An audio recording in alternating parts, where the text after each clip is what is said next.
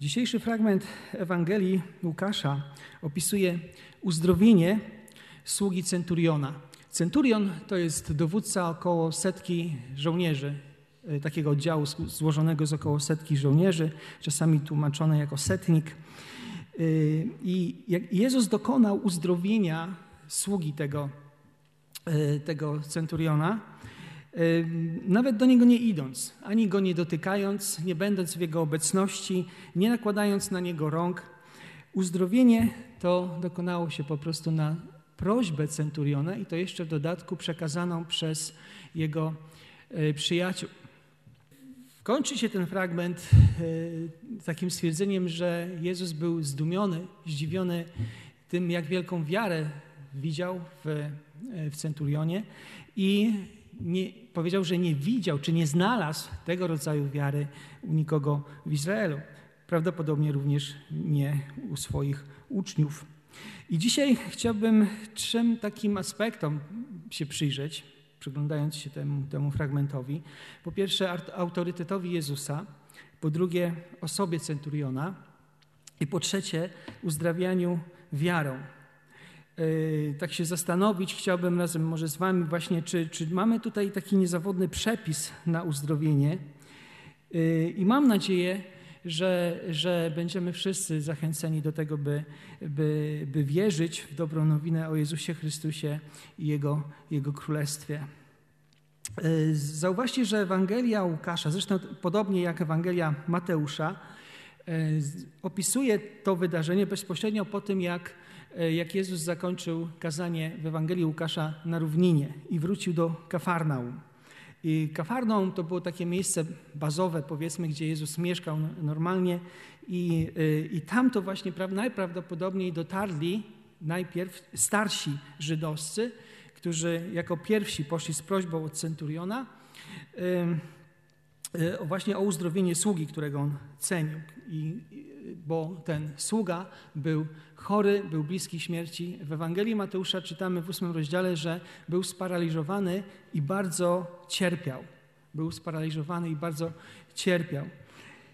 E, I owi żydowscy starsi bardzo mocno, bardzo gorliwie starają się przekonać Jezusa, żeby wysłuchał prośby, ponieważ ów centurion kocha nasz naród i sam zbudował synagogę. Jezus zgodził się iść z nimi do domu centuriona. W drodze jednak spotkali y, ich przyjaciele centuriona, wysłani właśnie przez niego y, z taką informacją, by Jezus nie trudził się iść do domu centuri- właśnie tego setnika czy, czy centuriona, y, bo on nie czuje się godny, bo on nie jest, nie jest godny tego, żeby Jezus wszedł pod jego dach, żeby stanął przed nim. I, ale posyła prośbę jednocześnie, że jeżeli Jezus wypowie słowo, to ten jego sługa, którego on cenił, zostanie uzdrowiony na samym słowem Jezusa. Czyli i posyła również uzasadnienie tego, dlaczego on tak mówi. Dlatego, że on sam jest człowiekiem podległym władzy, i ma pod swoją władzą i żołnierzy, i sługi. I jeżeli jednemu mówi idź, to idzie, drugiemu przyjdź, to przychodzi, rób, to robi. Czyli tak to przedstawił. I Jezus, y, słuchając tego, y, zrozumiał pewną rzecz właśnie o tym centurionie, o tym człowieku, który posłał do niego swoich przyjaciół, w imieniu którego starsi żydowscy przyszli do niego w pierwszej, w pierwszej chwili. Zrozumiał, że ten człowiek wiedział coś prawdziwego o tym, kim, kim jest Jezus. I wiedział coś prawdziwego o tym, jaka jest relacja pomiędzy nim jako człowiekiem i pomiędzy Jezusem, do którego posłał swoich przyjaciół. Tego rodzaju wiary Jezus nie znalazł w, w całym Izraelu. I pierwsza kwestia, autorytet Jezusa.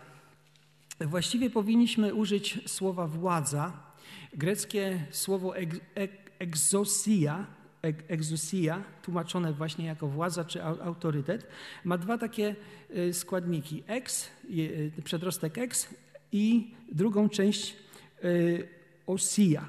Tak? I ex znaczy, znaczy z, coś jest z, skądś, a ozja jest formą czasownika być.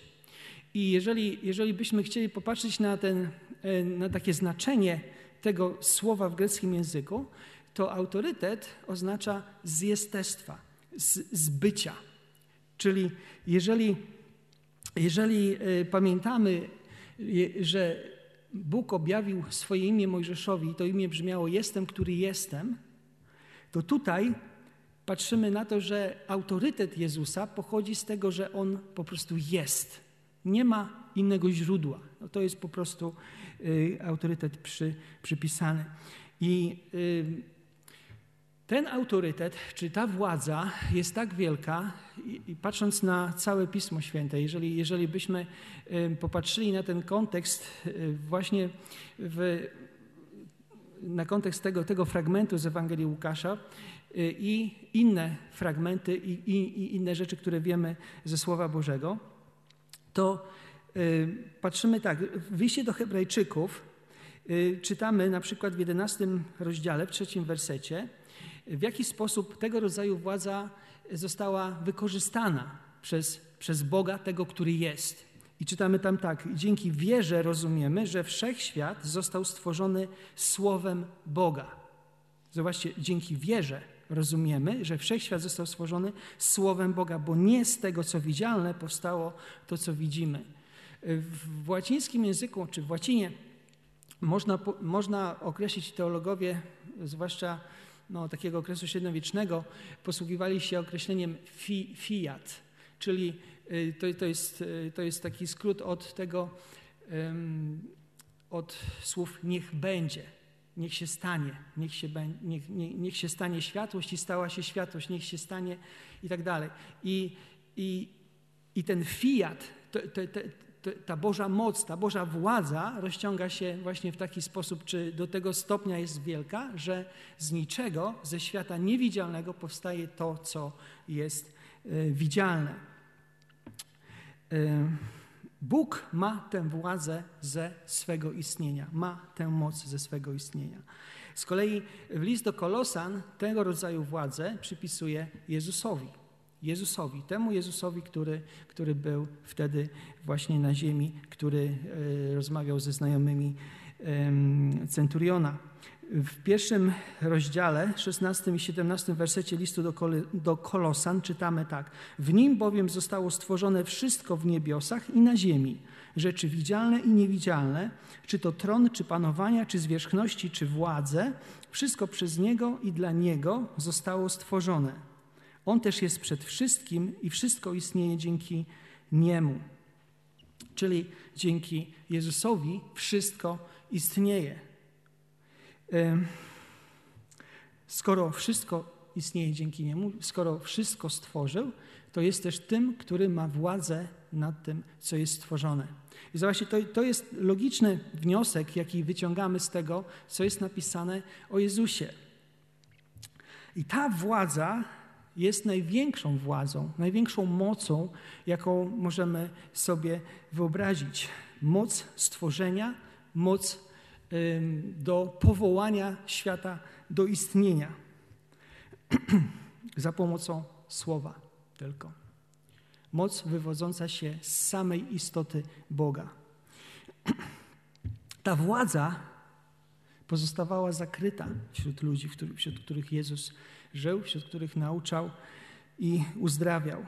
Zauważcie, że do czasu uzdrowienia tego sługi centuriona Jezus e, spotykał się z ludźmi, uzdrawiał ludzi, wypędzał demony z ludzi, trędowatych uzdrawiał, albo będąc przy nich, albo dotykając ich, albo nakładając błoto na ich oczy, albo nakładając ręce na ich oczy, był tam obecny generalnie.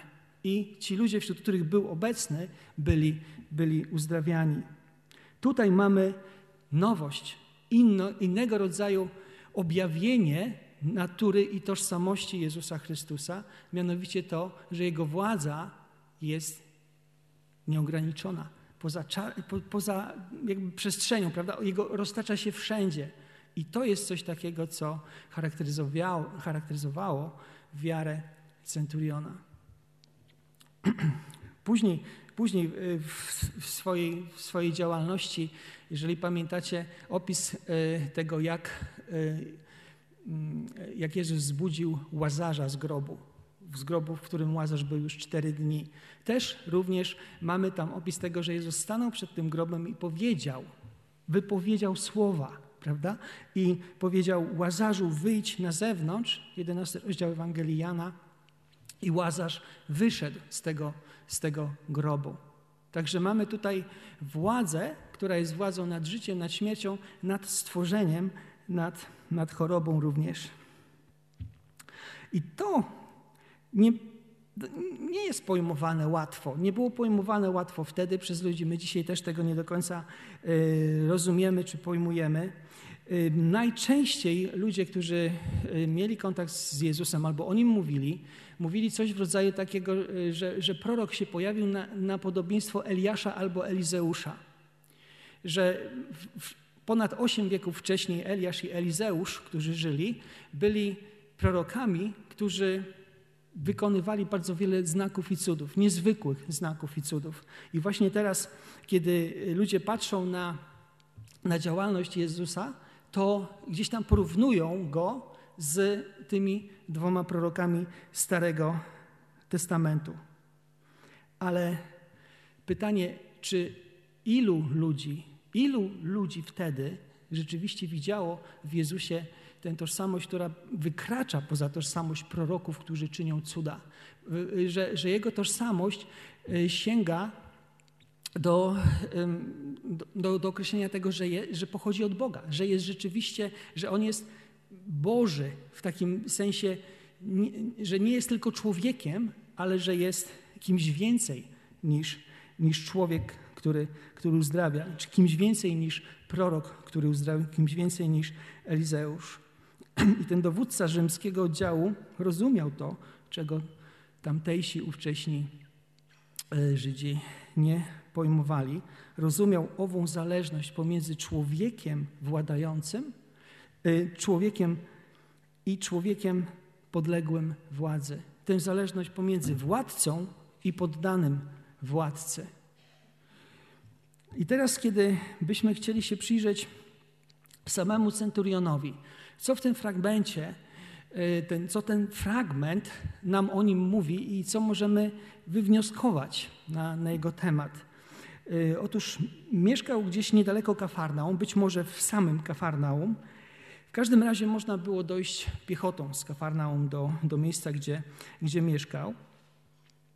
I pierwsze, co czytamy w, w drugim wersecie, cenił swego sługę. Drugi werset siódmego rozdziału to co z tego wnioskujemy? No to wnioskujemy, że nie gardził tymi, którzy byli mu podlegli. Także cenił swojego sługę. Tam jest to greckie słowo entim, entimos, czy entimas, od którego mamy słowo y, intymny, że, że, że był bliski. Także, że ten sługa był mu bliski. I w Ewangelia Łukasza w ciekawy sposób to opisuje, dlatego że y, używa dwóch słów na określenie sługi. Jednego słowa y, dulos, czyli sługa, a drugiego słowa pais, czyli, czyli y, takiego chłopca, który, który, mm, który służy w domu. Nie wiem, po polsku może byśmy najbliżej powiedzieli, że, że, że parobek, ale tego rodzaju sługa jest i ten sługa był sparaliżowany według Ewangelii Mateusza i bardzo cierpiący. I może patrzyliście na cierpienie swojej bliskiej osoby, męża, żony, e, dziecka. Co się wtedy czuje, jeżeli się osobę kocha, jest, jest, jest ona bliska że, i, i patrzy się na jej cierpienie i się nie może nic zrobić z tym. Prawda? Człowiek, człowiek jest bezsilny i człowiek zrobiłby wszystko, co mógłby zrobić, żeby tej osobie pomóc. Czytamy dalej, że yy, yy, usłyszał o Jezusie. Trzeci werset. Ludzie opowiadali, czego dokonał Jezus, uzdrawiając chorych na trąd, sparaliżowanych, opętanych, że ludzie przychodzili do Niego z odległych stron, prosili o uzdrowienie i byli uzdrawiani. Właśnie przez dotyk, przez słowa, które wypowiada. Centurion, słysząc te wieści o Jezusie, wyciągał wnioski co do tego, kim jest czym dysponuje Jezus i tym, jak może pomóc w jego sytuacji. Także wnioski co do relacji, jaka jest między nim, między nim jako centurionem, a tym nauczycielem, uzdrowicielem Jezusem. I musiał, wydaje mi się, dojść w swoim, w swoim takim wnioskowaniu do tego, że ten, kto czyni takie rzeczy jak Jezus, jest kimś wielkim. Jest naprawdę kimś wielkim, y, komu się należy wielka cześć, kto, komu się należy wielki honor. Pewnie nie wiedział dokładnie na ile wielkim, ale wiedział tyle, że on, centurion, dowódca setki żołnierzy z okolic Kafarnaum, nic nie znaczy przy nim, albo znaczy bardzo niewiele. Być może łączył to z jakiegoś rodzaju boskością, ponadnaturalnością e, Jezusa, o którym słyszał. E, I co on zrobił? Wysłał starszych, czytamy dalej w tym trzecim wersecie. Ci starsi spośród Żydów bardzo gorliwie orędowali za centurionem przed Jezusem, wymieniając jego zasługi.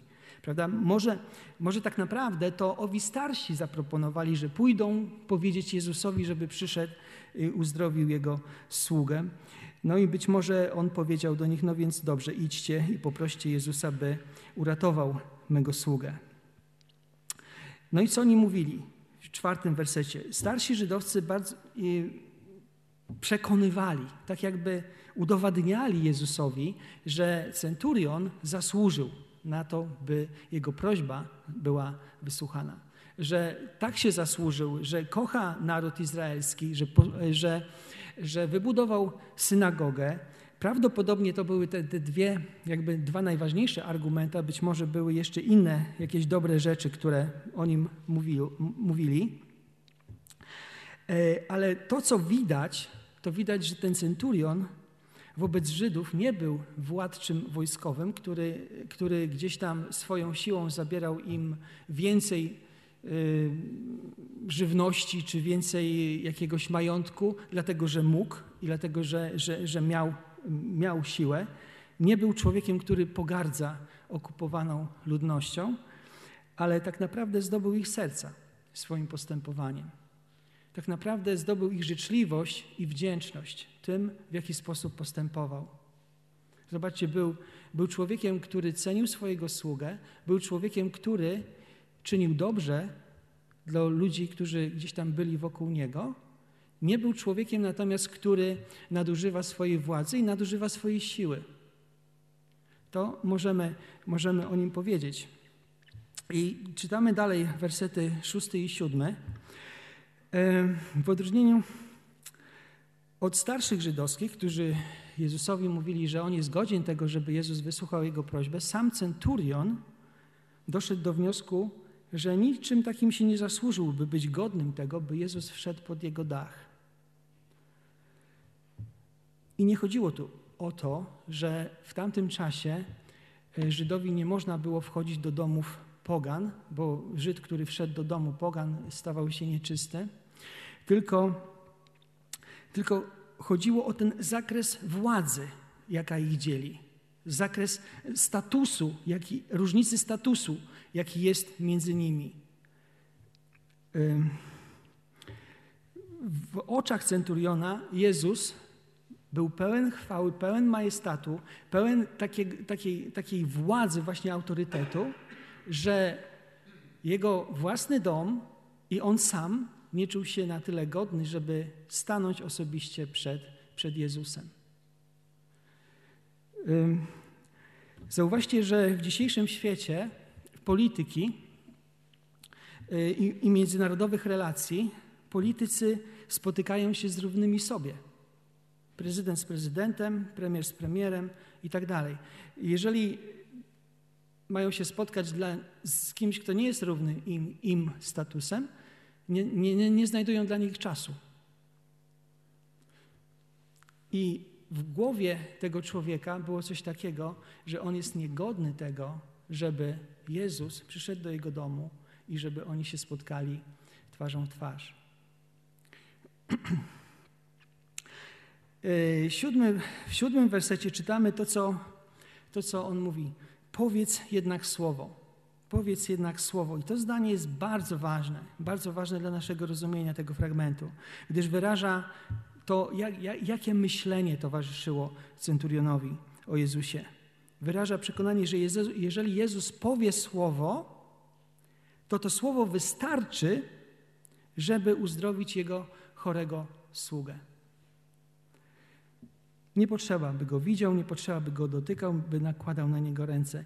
Innymi słowy, możemy sobie zadać pytanie, kim w Twojej, w mojej głowie jest ten, którego słowo wystarczy, żeby uzdrowić człowieka. Bez narzędzi, bez dotykania, bez medycznych jakichś takich y, no, lekarstw, bez,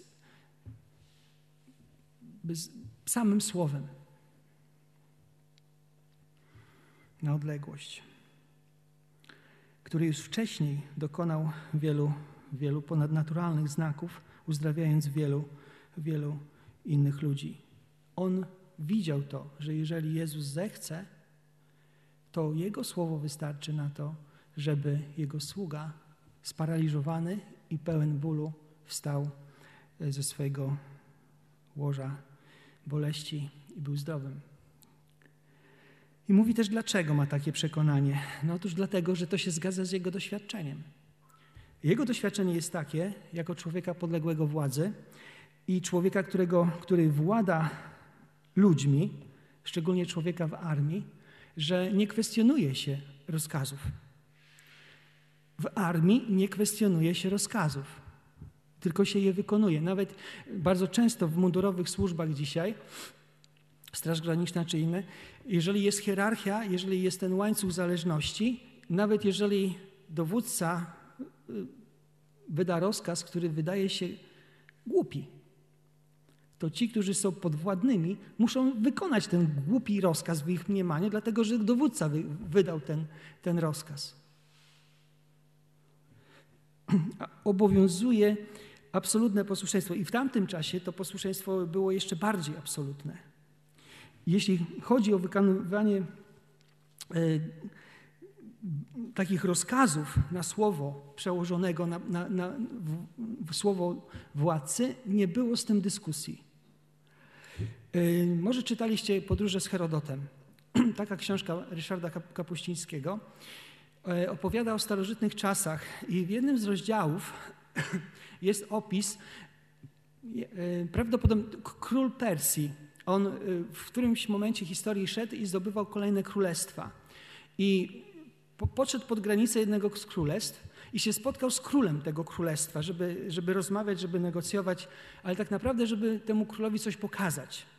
I, I co on mu pokazał? Pokazał mu to, że część swojej armii ustawił na urwistym wzgórzu, na, taki, na, na, takim klifie powiedzielibyśmy. E, oni stali w szyku i padł rozkaz naprzód marsz. I ten król, któremu on chciał to pokazać, widział, jak wojsko perskie maszeruje i jeden po drugim wpada w przepaść. Ci żołnierze wykonali ten rozkaz. W końcu on powiedział stop, a ten król, który to widział, powiedział: Poddaję swoje królestwo, bo na pewno nie wygram z kimś, kto ma taką armię.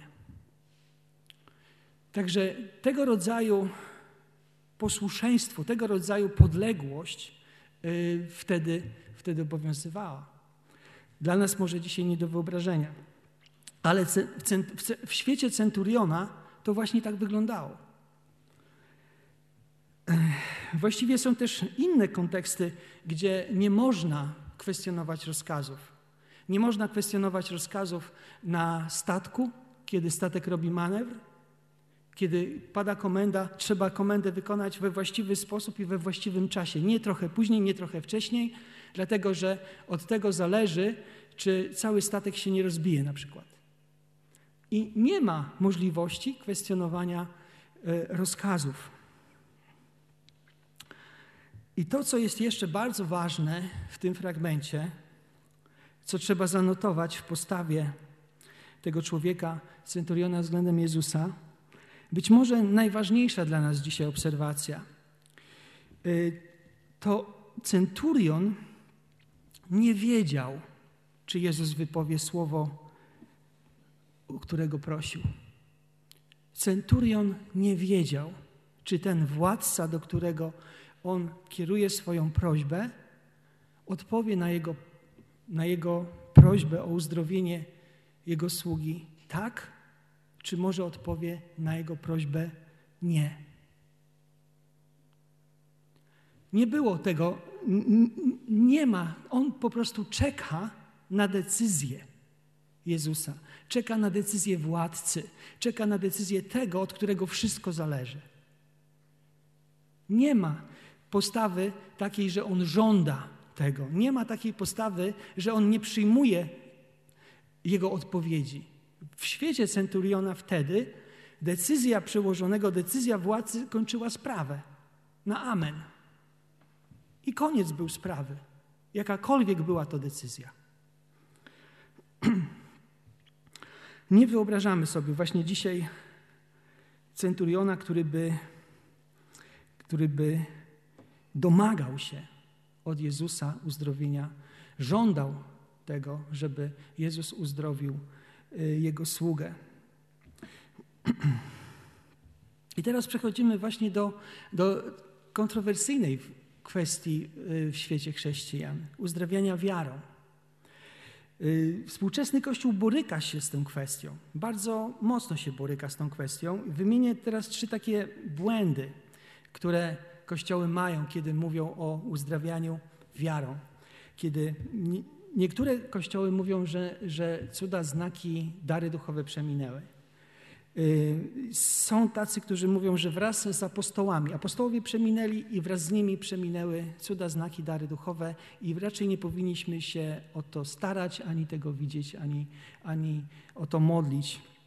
Oczywiście jest bardzo wiele świadectw chrześcijan, którzy doświadczyli ponadnaturalnej Bożej interwencji i też w odpowiedzi na modlitwę. Także uznajemy to za błędne rozumienie. Czyli, czyli nie mamy powodu myśleć, że ponadnaturalny Bóg działał w ponadnaturalny sposób tylko wtedy. Bóg, w którego wierzymy, jest Bogiem ponadnaturalnym dzisiaj, dla nas też, w naszych czasach również. Yy, inna rzecz, niektórzy uważają, że można kupić, że, że, że można kupić uzdrowienie. Trochę podobnie jak można kupić było odpusty yy, kiedyś za dawnych czasów. Tak samo dzisiaj, jeżeli się włączy odpowiedni kanał telewizji chrześcijańskiej, to można usłyszeć teleewangelistę, który mówi, że jeżeli przyśle się mu pieniądze, to on na podany adres wyśle jakiś olejek, wodę, nie wiem, święconą z Galilei czy cokolwiek, chusteczkę, że ten przedmiot przyniesie uzdrowienie. Tak się nie dzieje. To jest oczywiście część y, czegoś takiego, co się nazywa Ewangelią sukcesu, Ewangelią zdrowia i powodzenia, czy bogactwa. I, y, I, to ma jakieś tam grono zwolenników, ludzie w to wierzą, natomiast to jest po prostu niewłaściwe rozumienie.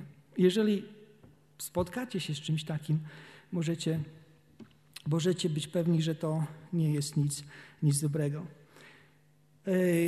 Kolejna rzecz to jest coś takiego, że, że Y, właśnie uzdrawianie wiarą są ludzie.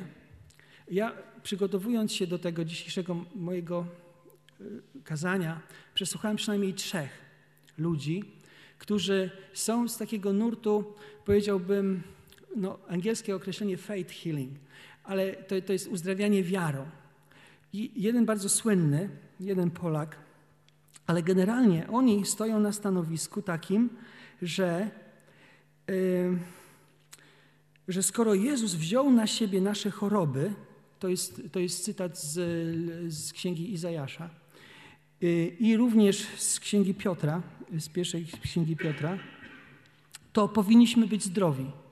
Dlatego, że wszystkie choroby, wszystkie, wszystkie yy, takie ułomności ludzkie Y, zostały złożone na Chrystusa. Chrystus został przybity do krzyża. W związku z tym ci, którzy wierzą, muszą być zdrowi. Mogą być, przepraszam, nie muszą, tylko mogą być zdrowi, jeżeli mają właściwą wiarę. W ich przekonaniu wolą Boga absolutnie nie jest to, żeby człowiek chorował. Czyli y, mają takie pojęcie, że Bóg nie może działać wykorzystując chorobę, że za chorobą za każdym razem kryje się albo działanie diabła, albo grzechu. Czyli jeżeli jesteś chory, to albo, albo diabeł to zrobił, albo, albo zgrzeszyłeś, zgrzeszyłaś. I, I teraz to, czego potrzeba, żeby być zdrowym, to trzeba po prostu wiary, żeby to zdrowie wziąć, żeby wziąć to, co Jezus dla nas nabył swoją śmiercią. Nie tylko zdrowie zresztą, bo i bogactwo, i powodzenie. Y, I w jednym takim nauczaniu posłuchałem, że ludzie chorują często dlatego, że się na to zgadzają. Po prostu jestem swoją depresją, ze swoim problemem, więc go mam. Jeżeli bym się nie zgodził, to bym go nie miał. To jest tego rodzaju y, argument. I teraz, kiedy na przykład w 1 Piotra 2,24, o czym wspomniałem, czytamy: On sam na swoim ciele poniósł nasze grzechy na drzewo, abyśmy martwi dla grzechu żyli dla sprawiedliwości.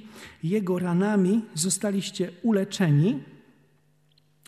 To to y, interpretują właśnie w ten sposób dosłowny, że te zostaliście uleczeni dotyczy zdrowia fizycznego.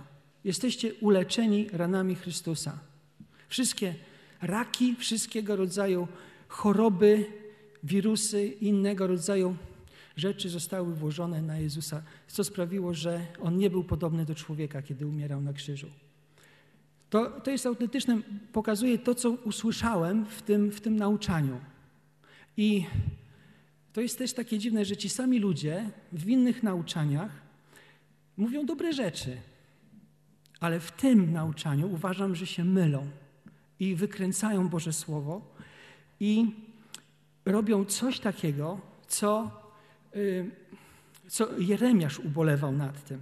Y, może, jeżeli chcecie, otwórzcie Jeremiasza 7:8, dlatego że budują w ludziach ufność, która nie ma podstaw.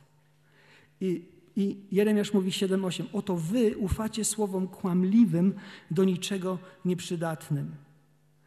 Yy, oni cytują chociażby właśnie fragment z Piotra, czy fragment z 53 rozdziału yy, Izajasza, ale właśnie tak jak Jeremiasz też w ósmym rozdziale, z kolei w ósmym wersecie mówi, tak go przekręcają interpretacyjnie, że Słowo Boże nie mówi tego, co Boże Słowo mówi. Czyli y, to, co Jeremiasz tutaj pokazuje, jak możecie mówić, my jesteśmy mądrzy, z nami, z nami jest prawo Pana. Rzeczywiście, kłamstwem je uczynił kłamliwy rylec pisarzy. Możecie słuchać nauczycieli, czytać książki nauczycieli, którzy wykręcają Boże Słowo. Wykręcają i czynią z niego kłamstwo. Ale efekt jest taki, że to kłamstwo buduje w człowieku oczekiwanie. Buduje w człowieku oczekiwanie na uzdrowienie. Buduje w człowieku wiarę, tak, że zostanie uzdrowiony. I ludzie idą takim śladem, bo to daje im nadzieję na pokonanie choroby, ale to, co jest zdradliwe, to, co jest nieprawdziwe i pozostawia ludzi z jeszcze większym ciężarem, jest to, kiedy te wszystkie wysiłki, których oni się podejmują, spełzają na niczym. I się okazuje, że, nie, że pomimo tego, co wyznawali, pomimo tego, w co wierzyli, pomimo tego, że, że, że cytowali ten werset, oni sami chorują dalej, albo ich bliscy, o których się modlili, umarli. I co wtedy? I wtedy ten człowiek pozostaje z rozczarowaniem, że Słowo Boże nie jest Bożym Słowem, albo z rozczarowaniem, że przecież miał złą wiarę, no bo wierzył, prawdziwie wierzył, miał wiarę, że, że, że Jezus ma wszelką władzę i wszelką moc, żeby uzdrowić i do tego nie doszło. A, czy, czyli albo Bóg nie jest dobry, albo nie jest wszechmocny, Albo wszystko razem. Boże Słowo nie jest Bożym Słowem, Bóg nie jest dobry i Bóg nie jest wszechmocny. No bo nie odpowiedział na moją wiarę. I człowiek zostaje w takim punkcie, gdzie jest druzgotane wszystko, w co wierzył, w momencie, kiedy dalej choruje albo, choru, albo jego bliski czy bliska osoba umarła. Dla mnie, i to nie jest, nie jest moje określenie, ludzie ci z tego, z tego nurtu zachęcają do tego, żeby wierzyć w wiarę. Moja wiara jest na tyle silna, że ona spowoduje moje uzdrowienie i uzdrowienie wszystkich wokół mnie. Ja mam wiarę, więc moja wiara to uczyni. Ci ludzie wierzą nie w Chrystusa, ale w swoją wiarę. Że dlatego, że mają silną, mocną, niezachwianą, pewną wiarę, dlatego będzie tak, jak ich wiara mówi. Da im uzdrowienie, zapewni bezpieczeństwo, zapewni powodzenie. Nie tyle Chrystus, co ta wiara właśnie. I, i, I zobaczcie, co się odwraca. Odwraca się kolejność. Dlatego, że ludzie, którzy y, tego nauczają, chcą, żeby ci, którzy mają tego rodzaju przekonanie, e, w jakiś sposób wymogli na Jezusie, na Bogu, wymogli to, co oni chcą, to, czego oczekują, to, w co wierzą. Że wiara, tak jakby odwrócili kota ogonem. Zamiast, zamiast robić w wierze to, co chce Chrystus, to oni mają wiarę do tego, żeby Chrystus zrobił to, co oni wierzą. Bo oni tak chcą. Próbują jakby wykręcić rękę i nie przyjmują nie jako odpowiedzi. Dlatego, że mają silną wiarę, że ma być tak, jak wierzą, więc nie, nie jest odpowiedzią, która pochodzi od Boga. Jezus w takim ujęciu nie ma suwerenności na tyle, żeby, e, żeby im powiedzieć nie. Dlaczego? No dlatego, bo oni przecież mają wiarę, a wiara pokonuje wszystko. I teraz zauważcie, jaki wniosek. Gdyby rzeczywiście to było prawdą, to chrześcijanie umieraliby w wieku 120 lat, będąc zdrowymi ludźmi. Bóg ograniczył życie człowieka do 120 lat. Jeżeli jesteś chrześcijaninem według tego ujęcia, w momencie, kiedy cokolwiek ci się dzieje, modlisz się, jesteś uzdrawiany, do tego momentu, do 120 lat, skoro jesteś uzdrawiany, będziesz zdrowy. No tak czy nie? Znacie tylu ludzi? Jakichś? Bo zobaczcie, że ani 20 lat nie jest dobrym wiekiem na umieranie, ani 40, ani 60, 80, no też jeszcze trochę by się pożyło, tak? 100 może, no. Człowiek chce żyć. Ale tak się nie dzieje. Tak się nie dzieje. Obietnica Boga bowiem dotyczy usprawiedliwienia. Usprawiedliwienia i darowania grzechów, a nie długiego, bezproblemowego życia bez chorób. I to musimy, tak na to musimy patrzeć, że Bóg również działa w chorobie, w problemach, objawia się w ten sposób i wykorzystuje je dla swojej chwały.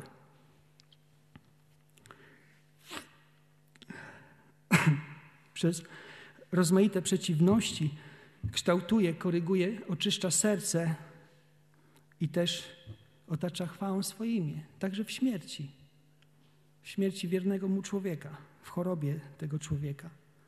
Powiedzcie Johnny Erickson, że źle wierzy przez całe swoje życie, bo jest sparaliżowana.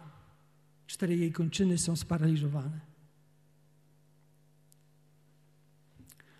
Jeszcze inne rzeczy mógłbym powiedzieć. Na przykład ci uzdrowiciele wiarą mogliby wybrać się któregoś razu na oddział chorych dzieci na nowotwory i uzdrowić kilku przynajmniej.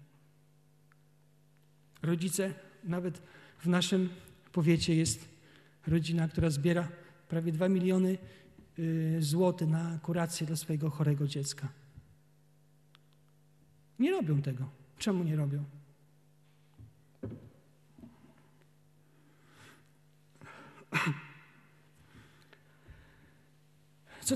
Co, zatem z naszą modlitwą stawienniczą o innych czy o siebie? Bo y, przykład centuriona jest przykładem modlitwy wstawienniczej. Centurion posłał prośbę o zdrowie tego swojego sługi, nawet nie o swoje zdrowie. Czego się dowiadujemy y, z tego fragmentu? Otóż dowiadujemy się, że Jezus odpowiedział na prośbę centuriona uzdrowieniem jego sługi. Ale dowiedzieliśmy się też, jakie nastawienie centurion miał, prezentując swoją prośbę Jezusowi. Dowiedzieliśmy się, że on czekał w całkowitym poddaniu na jego decyzję. Jak całkowicie bez reszty zdał się na to, co, co mu Jezus odpowie po prostu. Władza Jezusa e, nie uległa zmianie. W dalszym ciągu dzisiaj ma, może uzdrowić, może odmienić okoliczności, w których jest każdy z nas. On ma wszelką moc na niebie i na ziemi. I to powinniśmy wiedzieć.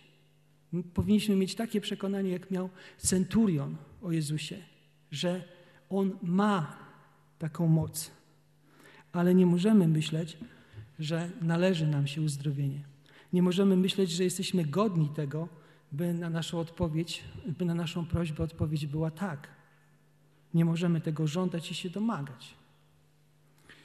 Nie możemy myśleć też, że należy nam się wypłata za naszą silną wiarę. Możemy za to i powinniśmy naśladować centuriona, tak jak on przekazał Jezusowi swoją prośbę. Bo Ewangelia i listy Nowego Testamentu zachęcają nas do tego, by się, by przedkładać swoje prośby Bogu, przedkładać swoje prośby temu, który ma wszelką moc, wszelką władzę do tego, by działać, by uzdrawiać, by, by zmieniać rzeczywistość ludzi, którzy do Niego wołają. I ufać, że On uczyni tak, jak to, to co jest najlepsze. Zobaczcie, w samym, w sam, kilka tylko rzeczy, ich jest dużo więcej, ale będziemy, czytając dalej Ewangelię Łukasza, będziemy, będziemy, ich, będziemy na nie się natykać. E, na przykład Bóg, który widzi nas, widzi w ukryciu, który zna nasze potrzeby, zanim je wymienimy.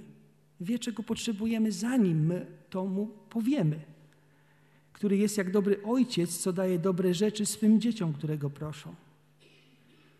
W liście do Hebrajczyków z kolei czytamy o tym, że mamy dostęp do tronu łaski. Czwarty rozdział, szesnasty werset. Że mamy dostęp do tronu łaski. Zauważcie to wyrażenie, że podchodzimy do tronu łaski, gdzie przedstawiamy swoją prośbę i możemy wiedzieć, że z tego tronu odpowiedź padnie łaskawa. Odpowiedź tak, niech będzie jak prosisz, albo odpowiedź nie, nie będzie jak prosisz. Nawet jeżeli ta odpowiedź będzie taka nie, nie będzie jak prosisz, to jest to odpowiedź od tronu łaski. Jeżeli nawet tego nie rozumiemy.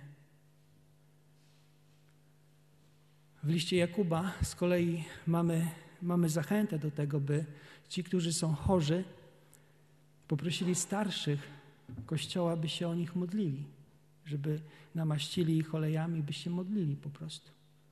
Tak więc mamy zachętę do tego, by się modlić, żeby ufać Chrystusowi, żeby wierzyć w to, co On powiedział.